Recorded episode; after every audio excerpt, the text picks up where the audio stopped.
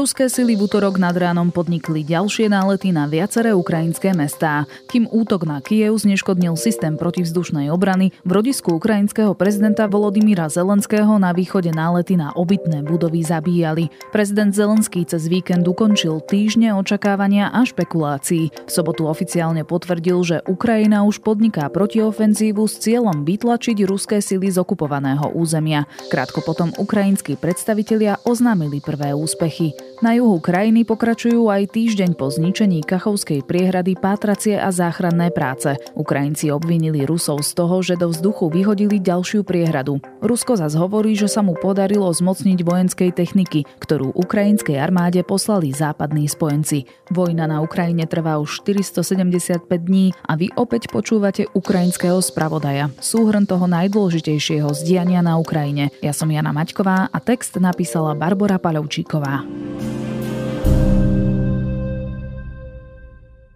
Ruské sily podnikli v utorok hromadný raketový útok na Zelenského rodné mesto Kryvyj Rih na strednej Ukrajine. Podľa tamojších predstaviteľov zacielili na viaceré civilné objekty. Guvernér Dnipropetrovskej oblasti Serhiy Lysak, kam mesto spadá, zverejnil na telegrame fotografiu poškodeného 5-poschodového obytného domu s vybitými oknami, ako z neho stúpa dym. Útok v meste neprežilo najmenej 10 ľudí, viac ako 20 utrpelo zranenia. Ruskí zabíjaci pokračujú vo svojej vojne proti obytným budovám, obyčajným mestám a ľuďom. Teroristom nikdy neodpustíme, komentoval najnovšie útoky Zelenský na telegrame. V utorok nad ránom zneli poplašné sirény po celej Ukrajine. Útoky hlásili úrady v Kieve či v Charkove, kde dróny zasiahli viaceré budovy. V hlavnom meste protivzdušná obrana útoky odrazila. Moskva na teraz útoky nekomentovala. Ukrajinská armáda informovala, že doteraz v rámci protiofenzívy oslobodila spod ruskej okupácie 7 dedín na východe a juhu Ukrajiny. Ukrajinci cez víkend potvrdili oslobodenie 3 dedín v Donetskej oblasti na východe. V pondelok sa k nim pridala nedaleká dedina Storoževe. Ukrajinská námestníčka ministra obrany Hanna Maliarová neskôr na telegrame napísala, že ukrajinským silám sa podarilo spod ruskej okupácie vymeniť aj dedinky Lobkovo, Levadne a Novodarinka v susednej Záporožskej oblasti na juhovýchode. Rozloha oslobodeného územia podľa Maliarovej predstavuje približne 90 štvorcových kilometrov. Smerom k mestu Bachmut na Donbase, o ktoré sa zvádza najdlhšia a najkrvavejšia bitka od začiatku februárovej invázie, sa podľa Maliarovej ukrajinské sily posunuli od 250 do 700 metrov. Zelenský priznal, že ide o ťažké boje, no dôležité je, že vojaci postupujú vpred. Ďakujem našim chlapom za každú ukrajinskú vlajku, ktorá sa teraz vracia na svoje právoplatné miesto v dedinách na čerstvo oslobodenom území, povedal vo svojom každodennom príhovore o stave vojny. Bezpečnostný analytik BBC Frank Gardner však upozorňuje, že viac ako o významné územné zisky ide pre Ukrajincov o podporu morálky. Rusmi ovládané územie, ktoré je pre protiofenzívu najdôležitejšie, je na juhu. Ide o oblasť medzi mestom Záporožie a Azovským morom.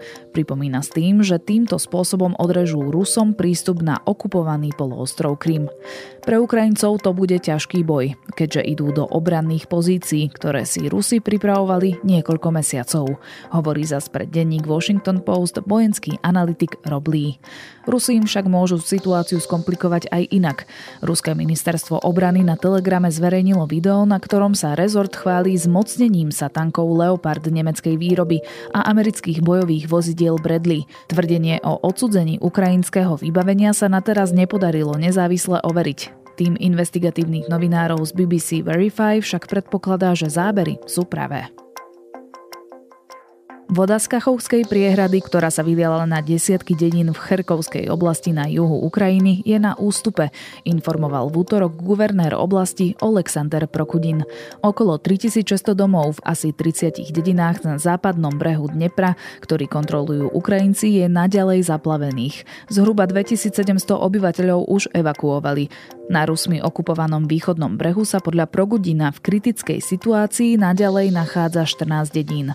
Aj týždeň po tragédii naďalej pátrajú po viac ako 40 ľuďoch.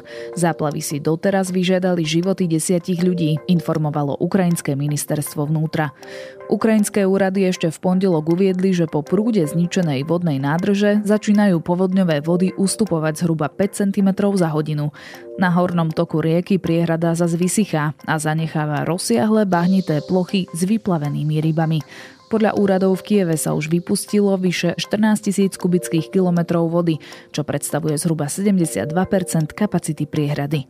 Organizácia Spojených národov zároveň varuje, že záplavy v dôležitom poľnohospodárskom regióne na juhu Ukrajiny môžu negatívne ovplyvniť celý svet.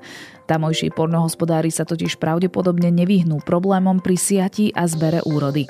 Bude to mať obrovský vplyv na globálnu potravinovú bezpečnosť, povedal pre web BBC námestník generálneho tajomníka OSN pre humanitárne záležitosti Martin Griffiths. Obavy naďalej spôsobujú aj vyplavené míny po Rusoch či nedostatok pitnej vody v dôsledku pretrhnutia priehrady. Odborníci na základe pribúdajúcich informácií s čoraz väčšou mierou pravdepodobnosti hovoria, že výbuch prišiel znútra a stoja za ním ruskí okupanti, ktorí mali priehradu a tamojšiu vodnú elektráreň pod kontrolou už mesiace. Rusi podľa Ukrajincov v pondelok zničili ďalšiu priehradu na rieke Mokry Vali v Donetskej oblasti v snahe spomaliť postup ukrajinských síl. Je to však podstatne menšia nádrž než Kachovská priehrada. Rusko v posledných mesiacoch pracovalo na dlhodobých veľkoobjemových dodávkach bezpilotných lietadiel z Iránu. Ich dodávkou Teherán naďalej porušuje rezolúciu Bezpečnostnej rady OSN, napísalo britské ministerstvo obrany vo svojom najnovšom briefingu k vojne. Spravodajské služby tiež zistili, že Rusko prešlo od malých dodávok lietadlami k väčším zasielkám loďou z Iránu cez Kaspické more. Tento tranzitný koridor nadobudol od invázie oveľa väčší význam pri obchádzaní sankcií. Umožňuje Rusku prístup na ázijské trhy, vrátane transferov zbraní. Moskva podľa rezortu dúfa, že práve takto sa jej podarí vyhnúť medzinárodným sankciám. Rusko sa totiž pripravuje aj na výrobu dronov na svojom území, takmer určite s pomocou Iránu, píše ďalej rezort. To Kremľu relatívne lacno umožní zvýšiť schopnosť vzdušných útokov na dlhšie vzdialenosti, keďže na Ukrajine už prišlo o množstvo svojich riadených striel. Zdá sa, že Kremeľ sa pokúša prebrať kontrolu nad bojovníkmi zo skupiny Wagner, napísal v pondelok web BBC. Wagner je súkromná žoldnierska skupina, ktorá na Ukrajine bojuje za Moskvu. Šéf Wagnerovcov Evgén Prigožín je dlhoročným spolupracovníkom ruského prezidenta Vladimíra Putina. Posledné týždne však výrazne kritizuje to, ako si ruská armáda počína na fronte. Kritiku zintenzívnil pri bojoch o Bachmut, kde Wagnerovci po mesiacoch zaznamenali len mierny postup za cenu veľkých strát vo svojich radoch.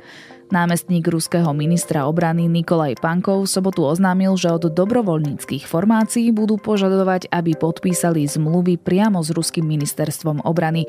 Podpísať ich musia do 1. júla. Jeho vyhlásenie viacerí považujú za krok proti Wagnerovcom.